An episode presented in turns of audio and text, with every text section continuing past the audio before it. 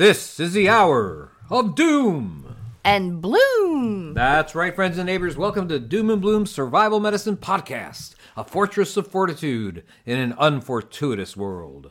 I'm Joe Alton, MD, also known as Dr. Bones of the award winning survival website doomandbloom.net. And I'm Amy Alton, also known as Nurse Amy, and I'm an advanced registered nurse practitioner and a certified nurse midwife. And purveyor of quality medical kits at store.doomandbloom.net. She's so bright, I gotta wear shades. we don't need night lights either. There you go. Thank you, darling. That's how bright you are. Like the sun. That's right.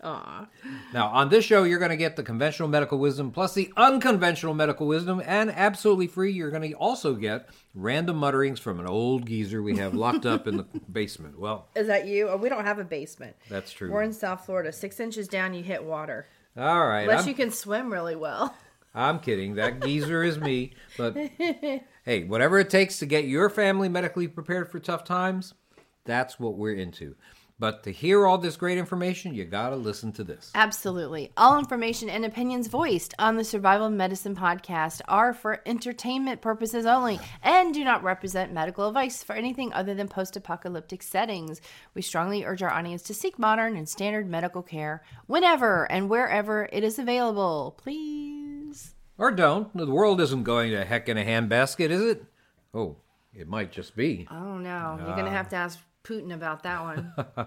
and many other people. But what happens if the hospitals are out of commission? There's nowhere else to turn. Who's going to deal with illness and injury? Don't look at me, I'm just a janitor around here. the janitor, the janitor with an MD degree. Just cleaning up. So it's you actually out there. So you better get off your duff and learn some stuff. Get maybe a medical kit. Amy, do you know where you can find some? Um, yeah, it's store.doomandbloom.net. There you go. Hey, before we get started, I just want to mention that the new fourth edition of the Survival Medicine Handbook has won the Book Excellence Award in 2022 in the medical category. So we are very excited about that. I'm the audience. Yay! On Amazon, you'll see that we rank 4.8 out of 5, over 1,100 reviews, and we are so glad and we appreciate the support from our readers, listeners, and viewers. If you haven't heard about our greatly expanded new book, check the black and white version out on Amazon or the color version at store.doomandbloom.net. Today, I want to talk a little bit about nasal trauma. Indeed, it's a rare individual who's never had a nosebleed, and a lot of people have, over the course of their lives, been the recipient of a punch in the nose or other facial trauma. The nose has many tiny little blood vessels, most of them located in the septum. That's the wall between the nostrils. Now, unlike the eyes, which are protected in sockets in the skull, the nose protrudes out from the face, and that leaves it vulnerable for injuries. Nosebleeds are also called epistaxis, and it can occur at any age, but spontaneous ones are most likely seen in children or the elderly. The majority originate in the front of the nose, but some of the heavier bleeds actually start further back. An anterior nosebleed tends to come from one nostril, while a posterior nosebleed actually can involve both. Nosebleeds can, of course, occur from trauma to the face. They can also be caused by factors that affect the inside of the nose, such as excessive picking. Don't do that. Or irritation, let's say from upper respiratory infections. People with COVID wound up having some of that. Environmental factors such as particularly cold or dry climates may also play a role, as can medications that prevent clotting. In unusual cases, underlying illness such as high blood pressure, pregnancy, or well, that's not an illness, but pregnancy or uh, small tumors called polyps may be implicated. Deaths due to nosebleeds, well, they're very, very rare, but bleeding can be significant and very, very scary. Still, most can be handled successfully with limited supplies in an austere environment. To stop a nosebleed, what do you do? You sit the patient upright with the head tipped slightly forward. You may have been taught to tilt the head backwards, but this causes the blood to just run down the back of the throat. Have them breathe through the mouth while they are in this position. Now, then you have the patient spit out any blood in the mouth and throat instead of swallowing it because blood indeed can irritate the stomach. Now, using your thumb and index finger, what you would want to do is you firmly pinch the soft part of the nose with the thumb and index finger just below the bone and press towards the face. Are you Apply- demonstrating that? I am indeed. Because I heard your To- nose get a little to nobody. there. to nobody because I'm back. we're on audio. So, You're going to want to apply pressure here for about five to ten minutes. And the important thing is to be patient because these things don't always stop just right away. Oh boy, do we know that. I've had my fair share, haven't I? You indeed have. Oof. And uh, Sadly. and it can be scary if it's a significant significant amount. Oh yeah, all that red blood Mm-hmm. just like in the clots. Oof. Now, it's not a bad idea to put an ice pack on the affected side because cold constricts blood vessels and might help stop the bleeding. Great idea. Of course, being patient, well, you still want to check and see when the patient's nose stops bleeding. So check about every 10 minutes, I'd say. Right. If still bleeding, just uh, I would say that it might be a good idea to blow out some accumulated blood once only, and then hold the nose for another 10 minutes. You know, there are nasal sprays like Afrin, that's oxymetazoline, or I'm probably not pronouncing it right, oxymetazoline. Who knows? right, or- it could be either way. Right, that's true. Or Neo-Synephrine, that's another thing that can also help stop the bleed. And you can also add it to a nasal packing too, but you just have to be aware that these drugs usually cause an elevated blood pressure. Well, I won't say usually, but they cause it in a number of people. But you know what I would say is that probably the minute amount that you're using. If you think about putting it on, um, say, a dental roll Uh-huh. or a, a little like two by two inch square gauze, Mm-hmm. and then clamping that with, um, I guess, like a Kelly clamp, Mm-hmm. and then putting it up there. I mean, how much is really going to be absorbed in the system. I think probably those warnings are for people who use them, you know, two sprays each nostril three times a day for, you know, Right, and you know you for allergies and use them all the time. I think once you got kind of that level, that it may affect the blood pressure people get tolerant of it too, and so they indeed may wind up using it a lot. and overusing it, right? That- Not right. following the the limitations of the directions, but like, oh, I used it. I don't know, an hour ago, and I'm stuffy again, and they'll just th- put another spray in without thinking about it. I think those are probably the individuals that are more likely to have, Have the higher blood, blood pressure as a yeah, result. yeah. I doubt the one time that you're checking or taking care of a bleeding nose that you really have to worry about that. Okay, so I just mentioned uh, packing of the nose, and well, and you as medic, you would be the person doing the packing. So to place a simple anterior packing into the nose, you're going to want to have gauze impregnated with petroleum jelly. And what you would do is you grab it with a forceps or a blunt long tweezers or a long clamp, and What's the name of that special one we have in Well, it's a bayonet forceps. Bayonet Yeah, so a forceps. bayonet forceps would be the thing. You have an excellent kit, by the way. Well, and, Thank you. And the things I'm talking about are pretty much all in your kit. Yep. So what you do is you would uh, get some gauze, impregnate it with, let's say, petroleum jelly, grab it with your bayonet forceps, and insert it carefully into the anterior nasal cavity. So you start with one end and you start working your Right. way and Exactly. pushing more and more in. Almost like an accordion. Right. Yes, exactly. That's exactly what it, it's Packing like. it in like an accordion, stacking it on top right, of each other. Right. The first layer is inserted straight back along the floor of the na- anterior nasal ca- cavity, not in an upward angle. So you want to get it on the floor, just like you mentioned. Yep. And uh, then, by the way, you can use an instrument that's also in Amy's kit called a nasal speculum that can be used to open the nostril further to get a better view. Yeah, it's it's shaped like a cone where it's smaller at the tip and it gets a little wider and it's split in half. Right. So you can open that up and that gives you the space to see where you're placing Stretch that the gauze nostril out so you can see what's right. going on there. Right. So additional layers of packing are then added in accordion fold sort of fashion, uh, and and you use the the nasal speculum to hold the layers down as new ones are inserted. Packing's continued until the nasal cavity is filled. Now be aware that you can traumatize the nasal cavity if placement isn't done carefully. Now, you should know that a nasal packing can be very uncomfortable. Significant pressure is usually required to be effective, and the packing must stay in place for a good 48 hours or so. That's a long time to breathe through your mouth. In Or, or just your other nostril. that's true. right? yes, absolutely. In stubborn cases, you would want to cut maybe a four inch by two inch strip of chitosan or QuikClot gauze, what we call a hemostatic dressing, and carefully place in the nostril with a blunt tweezers or Kelly clamp. Now, be sure to leave a small piece outside so this uh, dressing doesn't wind up getting lost inside right. your nose. Right.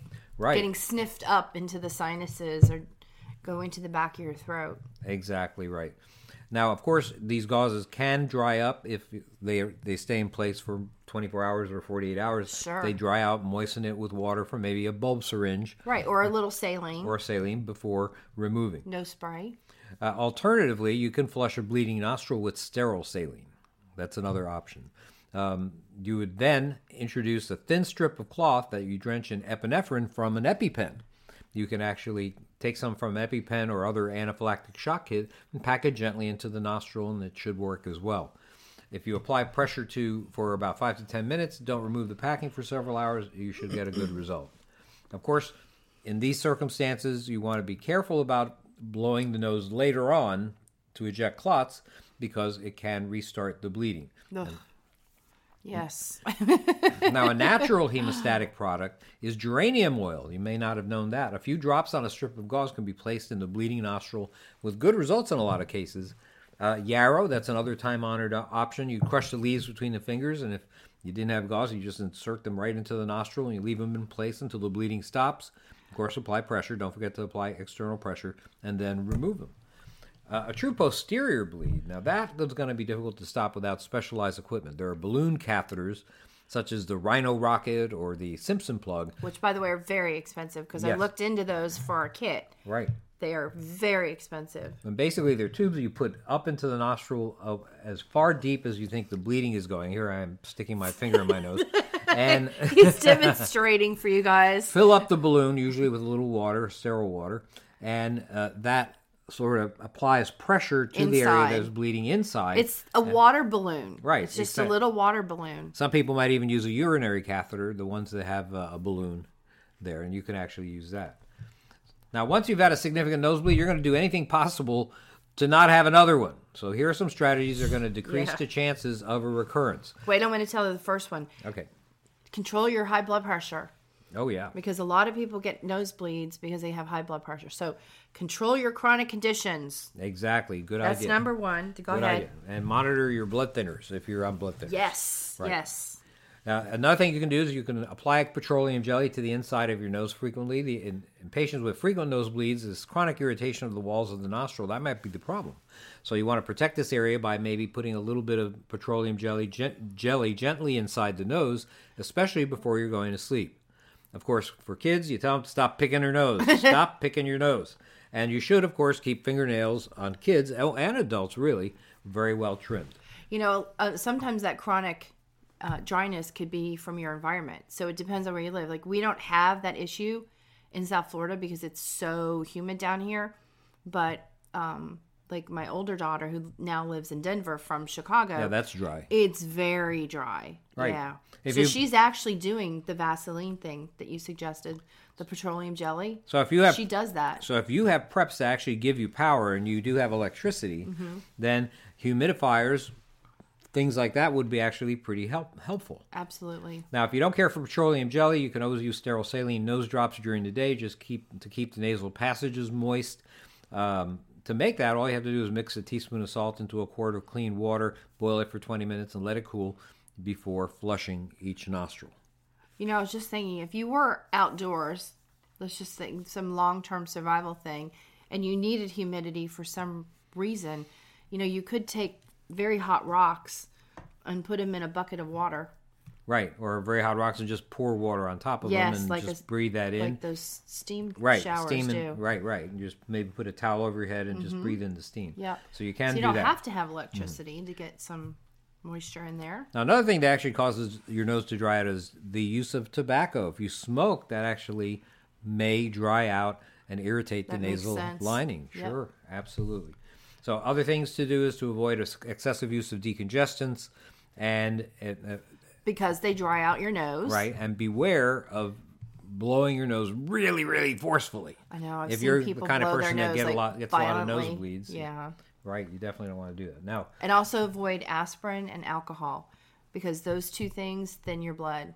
there you go Unless you have to take it medically. I don't mean the alcohol medically, I mean the aspirin. Although there's probably some people out there who say, Yeah, I got to take my alcohol medically." my medicinal alcohol Hey, that was a very popular treatment for things 100, 150 years ago. Back in the day. Tink, think about all the tinctures. Yes. What's a tincture made of? Alcohol. Was it really what was in the tincture? Maybe not. Maybe it was just the grain alcohol they were using. Snake oil. Yeah. All right. They said, "Oh, I feel so much better after drinking that tincture." I bet you do. I would too. High proof. All right, so let's talk a little bit about trauma in the nose. That can cause bleeding, certainly, it, but it could also result in damage to the bone or the cartilage in Mm-hmm. your nose. If you apply pressure with a finger on each side of the nose and go down, here I am doing Don't it do it. myself again. He's demonstrating. Demonstrating. Here, I'll tell you what. I'll demonstrate for you while you're talking. All right. If you if you take apply pressure with a finger on each side of the nose and go down, you'll feel the border between the bone and cartilage. Should be pretty noticeable. Yeah, I feel You it. feel it? Okay. okay. It's pretty easy to figure out. Now, if there's a Actually, nasal, it's easier to do with your middle finger and your ring finger. There you go. Together. Oh, right, And you can do that, sure. Doing that, rolling down. if there's a nasal fracture, you're going to notice there's going to be swelling in that area, and of course, any pressure on the nose is going to be extremely painful. Bleeding occurs in varying amounts. There could be even a crunching sensation when you, you medic, are examining the person who with the possible broken nose. Uh, some people actually have bruising under their eyes as a result of the uh, trauma. Now, this injury can cause permanent deformity and difficulty breathing from a damaged septum. There's no major issue with breathing, however, it's mostly a cosmetic problem.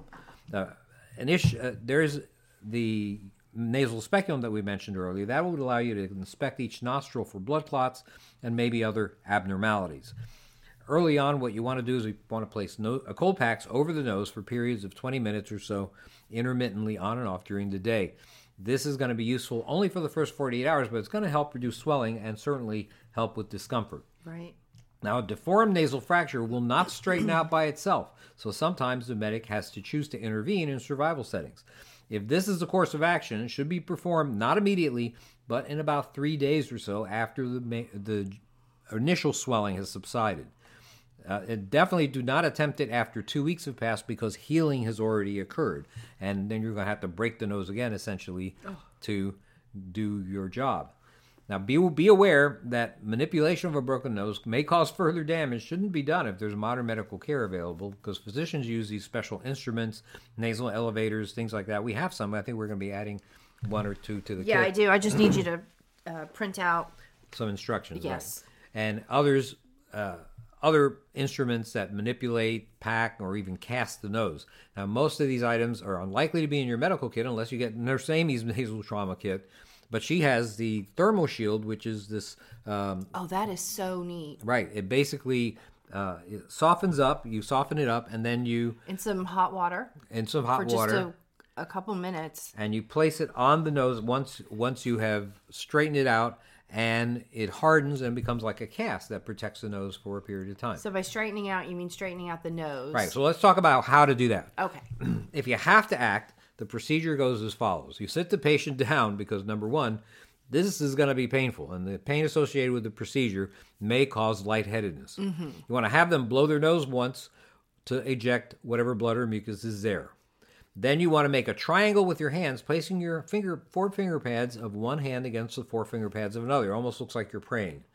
Then you place the apex of that triangle that you just made snugly at the top of the nose. I'm doing it here. They can't hear you I- you they cover can't- your mouth.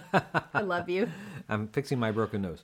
you place the apex of the triangle snugly at the top of the nose. Have the patient take a deep breath. Then bring your palms together until they're molded firmly against the nose. And then slowly drag your hands straight down towards the chin. Right. You're sliding your fingers against both sides of the nose equally, hopefully, and then bringing it straight down. All right. You can't be chicken about this. This is the kind of thing you have to Trying be, to align that nose right smack dab in the you have to middle. be right. So don't put too much pressure in the right hand and not enough pressure in the left hand. Exactly. Or you, the nose is going to be off to the side. There you go. You want equal pressure when you're sliding those fingers down.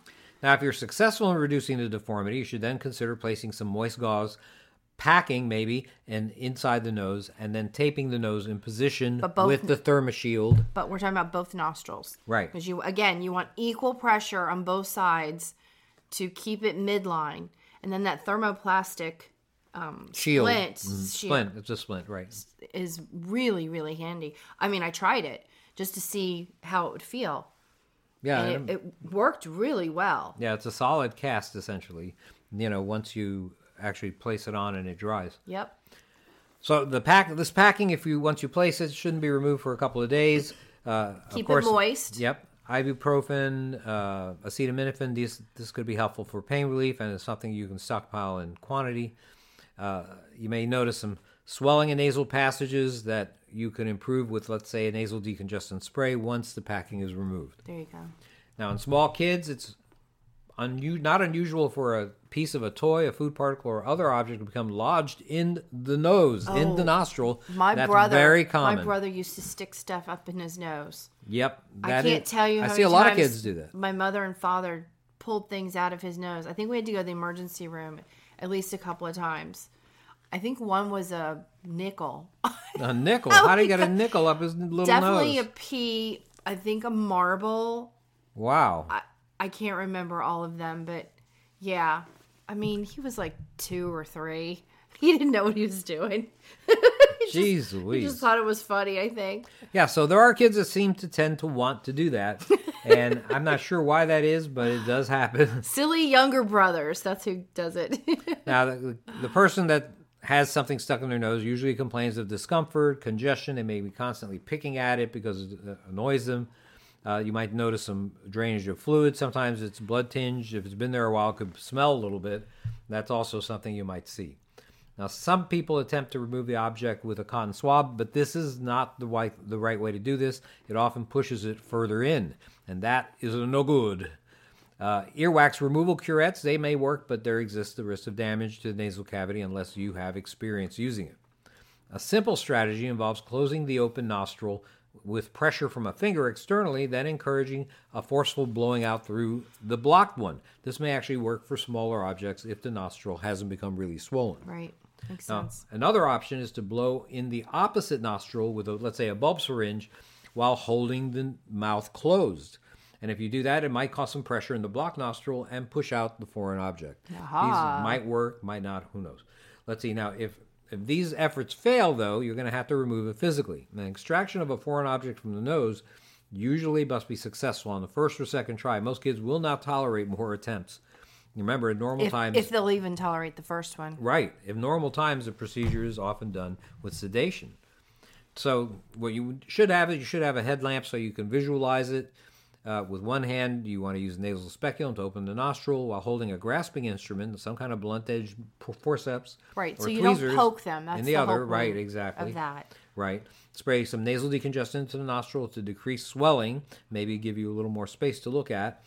Uh, and with the child restrained by an adult, you want to carefully grasp and remove the foreign object. I wouldn't say an adult. I'd say adults. There you go. If you've got some friends, Might- you may want to invite them over. Not a bad idea. Uh, it should be noted that a parent or other trusted adult holding the child in their arms is gonna help. So For sure, this is something you're not going to be able to do on, Sometimes on your own. You listen. Sometimes kids don't want you to do anything to them, and other kids are like, "Yeah, right, whatever. Pull my tooth. Uh, take that out of my nose. I don't care." Just depends on the personality of the child. So those are some things that you can do with regards to Foreign foreign, objects, objects. nasal trauma, Yes. and nosebleeds. Nosebleeds. Yay. And now a word from our sponsor. This portion of our show is sponsored by tomatoes. Tomatoes, those roly poly fruits that everyone thinks is a vegetable. Put them in your salad or wait until they get really ripe and throw them at your favorite politician. Tomatoes, available at purveyors of fine produce everywhere. Hey, Nurse Amy here. We're going to talk about valerian. So, why would I want to talk about an herb? Well, frankly, and I think most of you probably know this already, that if we have an issue where we're not producing more pharmaceuticals, I mean, think about if Ukraine was isolated. Can they make medicines right now? Absolutely not. There are situations, whether it be disasters, financial collapse, lack of supplies. I mean, most of our medicines are made in China, frankly. That they just might not be able to get here for some for some reason, or we have some sort of trade war with them, or we just put sanctions on them and they can't bring things to us. There's a lot of reasons why we might not be able to get pharmaceuticals. Now, valerian's uh, very interesting. It's actually the Latin name Valeriana officinalis. Um, it's something that can replace some pretty strong medicines for people who have serious illnesses. So let's first talk about the plant because I want you guys to think okay, so maybe I can't get pharmaceuticals pharmaceuticals, but what can I grow? What can I actually grow around me or perhaps guerrilla gardening, which means finding a place where nobody pays attention to, but it's a green space that gets enough water and sunshine, whatever you need for that plant, and it grows fine. And you don't necessarily have to tend to it or have it on your own property, but you know where it is. You should know where a lot of things are that might not be in your property that you can get to and how to process it, how to take it, and what it's good for. So, this is a plant that's actually native to Europe and Northern Asia. It grows four feet tall and it has pink flower heads. But what you actually use for the medicine is the root. That's the part of the plant that's the herbal medicine. It has to be dried carefully. So you have to keep it below 105 degrees. So if it's super hot outside, too sunny, you may blow the drying if it gets too hot. Uh, below 105 Fahrenheit, and that's 40 degrees Celsius before the use. So make sure you dry it properly. Apparently, I have not personally tasted it. I do have the tea. I actually have um, capsules also, but the the taste of the dried herb is supposed to be sweet and spicy, but somewhat bitter. But the funny thing is, is that apparently the odor is nasty. they say unpleasant, but I've also heard nasty. Um, it's been used medicinally since the time of um, Hippocrates which was 460 to 377 BC. And ancient medical texts refer to the unfle- unpleasant odor, remember that nasty odor I was talking about, by naming it Phu. And that's P H U, but it's pronounced Pew. So I thought that was pretty funny. Because what do we say when we smell nasty stuff? We go, Pew! So that's kind of funny. Uh, the benefits. So this is used as a tranquilizer, and that is a strong word tranquilizer. And you'll understand when I start telling you what it's good for, why they're using that strong word. And also calmative uh, for disorders such as restlessness, nervousness, insomnia, uh, menstrual problems, headaches, nervous stomach, and more. We'll talk about some other things as we move through uh, how to take it. It's good for circulation and the alkaloids have been used actually to lower blood pressure, which makes sense. Anything that relaxes you can probably lower blood pressure, especially if it's linked to some stress. And what's going to happen during a problem, a post apocalyptic or a collapse or a war or something, is we're going to have a lot of stress. So, this is definitely something you may want to get a hold of. Um, the benefits for specific health conditions include the following. Uh, we just named some of those, but some others are anxiety, menopause related problems, and restless legs. There's a large scale scientific study that confirmed valerian's ability to actually improve the quality of sleep. Now, who out there actually gets good sleep? Probably very few of us, unless you're young and you don't have many worries in your life. But for the rest of us, sleep is a little difficult. So, it improves the quality of sleep, helps to relieve insomnia, especially insomnia that sometimes accompanies menopause for women of my age. um, you know, you have hormone changes and you probably have kids that are going off to college and there's just a lot of worries in the world and in your life. And so this can really help. Dozens of over the counter sleep aids contain valerian. So there's a lot of options out there. Try to find a good herbal source. I personally love mountain rose herbs. If you hear me talking about an oil or an herb, it's likely that I have gotten that from mountain rose herbs. There's other good ones out there, but I've met these people at uh, several shows, talked to them, talked to them about their process of, of how they acquire the herbs, how they process them. They do small batches. Again, it's family owned, and I just, I really trust them. A double blind study with 128 participants actually showed that taking a water based extract, not an alcohol, but a water based extract of valerian, both improved subjective ratings of sleep quality and reduce sleep latency, which is the time required for you to actually fall into a sleep, get to sleep. So when you're laying in bed for a couple of hours, you eventually go to sleep, but those two hours are time that you could have actually spent sleeping, and you may wake up at the same time with a whole lot less sleep. So this helps you to get to sleep faster, reduces that sleep latency. Valerian relieved insomnia without causing grogginess or a hangover in the morning.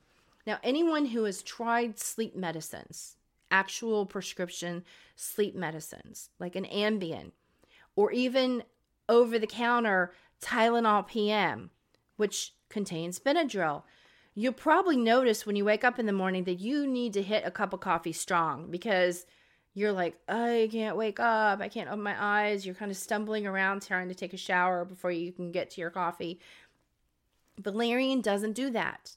So you actually don't have that that kind of hangover in the morning.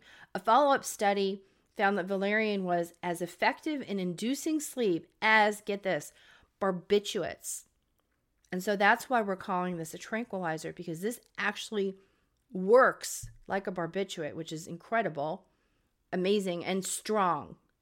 And I'm going to give you warnings at the end of this of what you do not mix this with because it's that strong.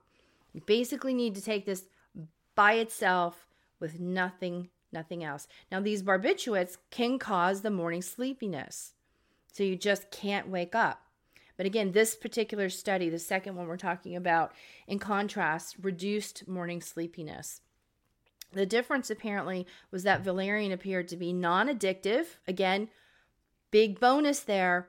Some of these sleep medicines that, that people get prescriptions for, you start taking it for a while and maybe you run out, you didn't go get your prescription, you didn't realize it, you try to go to sleep, you're like, oh my gosh, I can't go to sleep.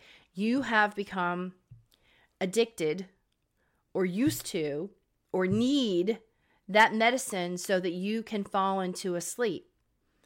Valerian will not cause that. You're not going to become addicted to it and not be able to go to sleep. Um, valerian also has a much more pronounced effect when used by people who have chronic insomnia versus someone who just has maybe a couple of nights of sleep sleeplessness. So if you're a good sleeper and you lay in bed for a couple of hours one night, valerian may not work for you as well as someone who's been having this problem for a while. So don't don't just use it because you've had one night of sleeplessness. It's it's probably not necessary. You'll probably fall asleep just fine or the next day, you know, take a nap. So it's better for people with chronic insomnia. Um, and when used for people who are older, um, it's suitable for them. They fall asleep relatively easy, easily, but the other issue is they don't stay asleep. So they might fall asleep, sleep, take a long nap, say two or three hours, and then pop up and not be able to go back to sleep. That is a common issue of older folks. So valerian helps you not only fall asleep faster, but stay asleep. Go into that nice deep sleep and stay asleep. The herb also relieves panic attacks that can occur at night. And one clinical study found that using valerian with St. John's wort, which has been known to help with depression, was an effective alternative to Valium, an alternative, effective alternative. So, anyone who's taking Valium out there may want to discuss valerian with their doctor or find somebody who knows about valerian and may be able to help you, uh, like a functional doctor. Researchers say that a combination of hops and valerian may be as effective as medications such as Valium for non chronic and non psychiatric sleep disorders. As effective. That's that's pretty amazing. Indigestion Valerian relieves the muscles of the digestive tract when they're under stress. It soothes the digestive system. Think about it, relaxes. you have stomach spasm, it relaxes it. Make, just makes everything work better. It relieves some types of indigestions, constipation, stomach cramps. Think about you're having stomach cramps, it's painful. This helps to relax. That's the big word for this medicine or this herb is it relaxes things, especially when these problems are due to nervous tension. It can help with irritable bowel syndrome, IBS. Naturopathic physicians sometimes describe valerian as one of a combination of herbs useful in the treatment of irritable bowel syndrome. One of the chemicals produced when valerian is processed is called valerianic acid. Not only does that encourage sleep, but it stops the muscle spasms. So let's talk about how you take valerian. It's actually available in tablets and as tinctures, and the herb can also be made into a tea to drink. People who use valerian for several months may experience some withdrawal symptoms, not necessarily that they're having spasms or they're having seizures or they go psychotic, but they may have a little agitation and headaches and a little insomnia if you ad- abruptly stop it. And so if you take it every single day for weeks, and you're really not supposed to take it for more than 28 days at a time. But if you take it every day for four weeks, you may have a little bit of a withdrawal. I'm not saying you're addicted because remember, we talked about that study that showed it appeared to be non addictive. It's just that your body got used to it and you have a little problem going to sleep after that. So you may not want to take it every single day. You may want to take it, you know, a few days a week for a while. Used by itself, it's almost always free of side effects. Great news there, although it can increase the side effects of other medicines. So, again, remember before I was talking about not taking it in combination with some strong medicine. So, what are some of those things? Barbiturates, tranquilizers. You don't want to take it with Xanax. You don't want to take it with Valium. You don't want to take it with Ativan. You don't want to take it with Librium.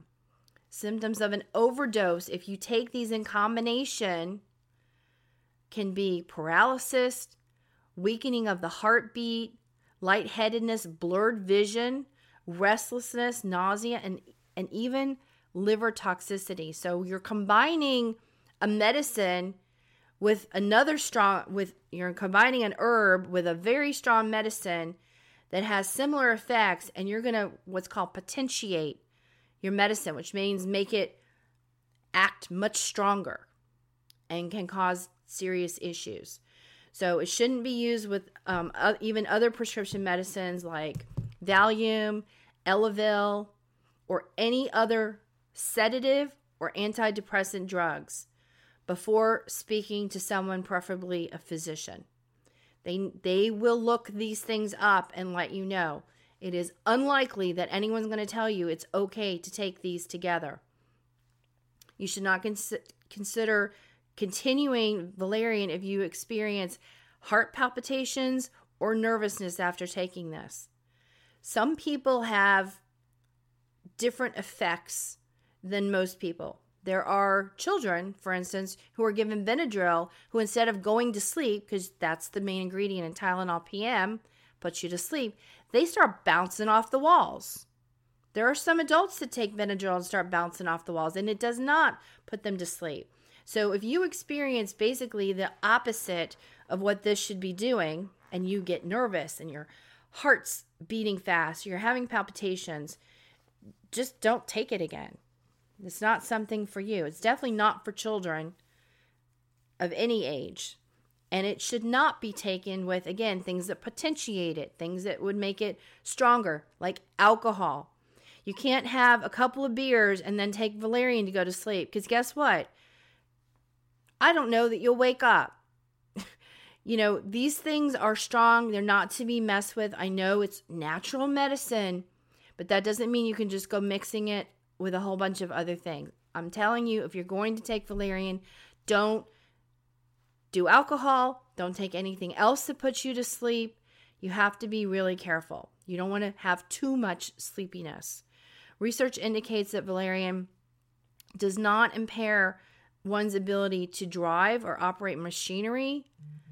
However, you can have some impairment of attention for a couple of hours after taking valerian. I don't think that you should take this during the day if you're going to be doing anything that requires attention. I would strictly leave this for nighttime, for sleep.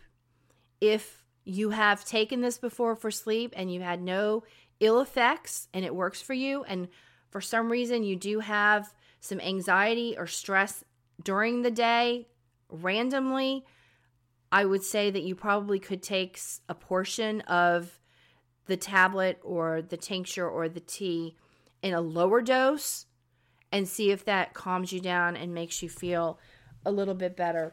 So, exactly how much you should be taking, I have a table here and it suggests for inability to sleep, take four to 900 milligrams of valerian extract up to two hours before bedtime for as long as 28 days. Remember, we talked about if you're going to take it every single day, you're only going to do that for up to 28 days. Or valerian extract, 120 milligrams, with lemon balm extract, 80 milligrams.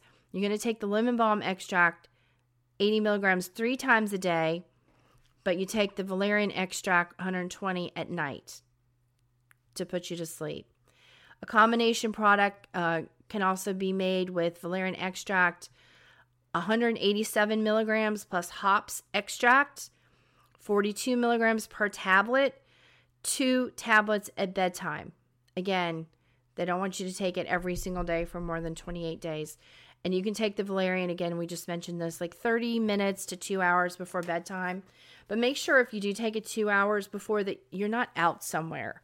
You don't need to drive home. You don't need to to be alert or bathe the children. You know, something you need to have attention for. After you don't have to really do anything and you're just chilling and relaxing, then you can take your valerian. Um, anyway, that is a discussion about valerian. Um, I hope you'll consider some herbs for your garden and learning what's growing around you. And uh, let's have some alternatives for those prescription medicines. All right, have a great day. Thanks for listening, guys. Bye bye. Hey, here's a portion of our show where I take questions posed to me in the past, often on our friend Jack Spirko's Survival Podcast. If you have questions you'd like to hear me address on the podcast, send us an email at drbonespodcast at aol.com. Here we go. Hi, Joe Alton, MD here, also known as Dr. Bones of the survival website doomandbloom.net, co author of the 2022 Book Excellence Award winner in medicine, the fourth edition of the Survival Medicine Handbook, also designer of quality medical kits at store.doomandbloom.net. Today's question for the expert council comes from Chris, who writes Question for Doc Bones How does a person with a history of AFib manage symptoms in a grid down situation and no access to meds? Back in July 2021, I experienced initial onset of AFib and they had to shock my heart back into a normal rhythm. There's a strong family history of heart issues, including my father also having issues with AFib. I now take diltiazem and Xarelto daily. In a grid down situation where I won't have access to these meds, what would you suggest as natural alternatives to replace them? I'm already on a low carb, mostly meat based diet, which has helped with weight and other issues. Chris. Chris, let me start by acquainting our audience with what AFib is. AFib stands for atrial fibrillation. It's an irregular heartbeat, also known as an arrhythmia, that can be almost unnoticeable in some, but can lead to blood clots, stroke, heart failure, and other heart related complications in others. At least 3 million Americans are living with AFib today. Patients describe the symptoms as episodes of skipping beats, banging against the chest wall, palpitations, racing or quivering heart, all sorts of ways. They can experience weakness, shortness of breath, chest pain, nausea, lightheadedness, all sorts of symptoms too. A normal heart contracts and relaxes to a regular beat. In atrial fibrillation, the upper chambers of the heart, the atria, beat irregularly instead of beating in sync to move blood into the lower chambers, also called ventricles. In some cases, the turbulence can lead to the formation of a blood clot. If a clot breaks off, enters the bloodstream, and lodges in an artery leading, let's say, to the brain, a stroke occurs. About 15 to 20 percent of people who have had strokes have AFib.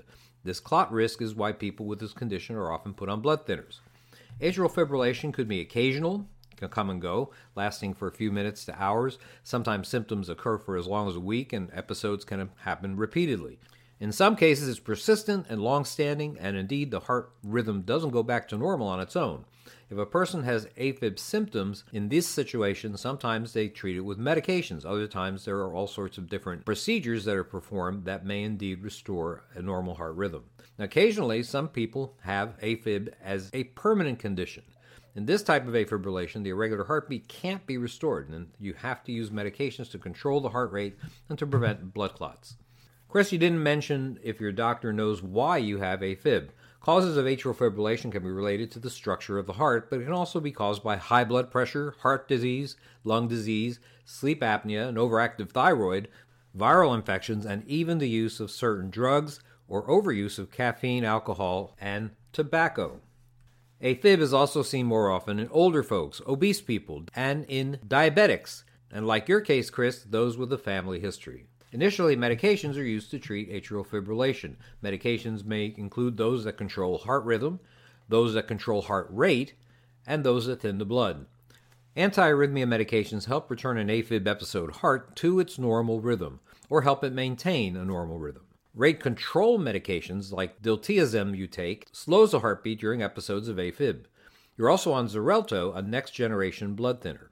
Of these, only the blood thinner can be replaced, poorly if you talk to the drug companies, by things like regular aspirin or off the grid, the salicin found in the underbark of willow, poplar, and aspen trees. I've written about fish antibiotics, but there's no equivalent for the stuff that you are taking, probably because no fish has ever complained of heart problems. In addition to taking medications, there are a number of procedures that can be done, but these require a functioning hospital, qualified medical professionals, and an existing infrastructure. In addition to taking medicines, however, there are some lifestyle changes that might help you. If your irregular heart rhythm occurs more often with certain activities, you may need to avoid those activities if at all possible. If you smoke, quit. If you drink a lot, slow down. If you drink a lot of coffee, switch to decaf. There are stimulants, by the way, that can worsen AFib that are seen in things like cough and cold medicines. Make sure to ask your doctor what drugs you really can't or shouldn't take with your condition. Other common sense options are, of course, eating a diet that helps you maintain a healthy weight. And another thing that's important is the need to manage stress, as intense stress or anger issues can cause heart rhythm problems. People with AFib are often anxious, depressed, or both. Scientists are still trying to figure out what came first the AFib leading to anxiety or depression, or vice versa. Some options that may help deal with stress include meditation, yoga, relaxation techniques, of course, regular physical activity, a positive attitude, and support from family and friends. Now, I'll really go outside the box and tell you about some supplements that alternative healers suggest for AFib. They include fish oil, taurine, that's T A U R I N E, coenzyme Q10, hawthorn berry, and a Chinese herb called Wenxin Keli, that's W E N X I N, then another word K E L I. A 2012 study claims that the Wenxin Keli was effective in suppressing AFib. Was effective in suppressing AFib. It now holds the title of the first state-sanctioned traditional Chinese medicine-based anti-arrhythmic drug. This is Joe Alton, MD, that old Dr. Bones, wishing you the best of health in good times or bad. Thanks for listening. That's all we have for today. I hope you enjoyed this episode of the Survival Medicine Podcast. We'll see you next time.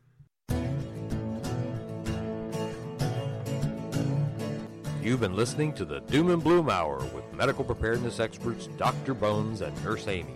Check out our website at www.doomandbloom.net for hundreds of informative articles about survival medicine, gardening, natural remedies, medical supplies, and lots of other good stuff. Contact us, send your email to drbonespodcast at aol.com or use the contact form on the main page of the website. See you next week.